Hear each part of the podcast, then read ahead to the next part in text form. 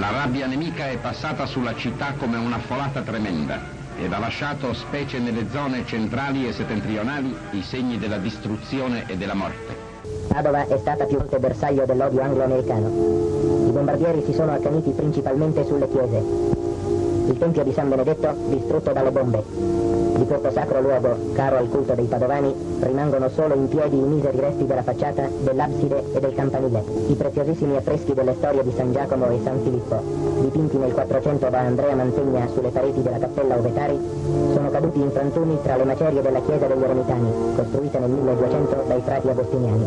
I cosiddetti liberatori, con questa distruzione, non potevano compiere più grave oltraggio alla cattolicità e più barbara offesa all'arte, privando il mondo civile di una delle più potenti creazioni pittoriche non solo del Rinascimento ma di tutte le epoche.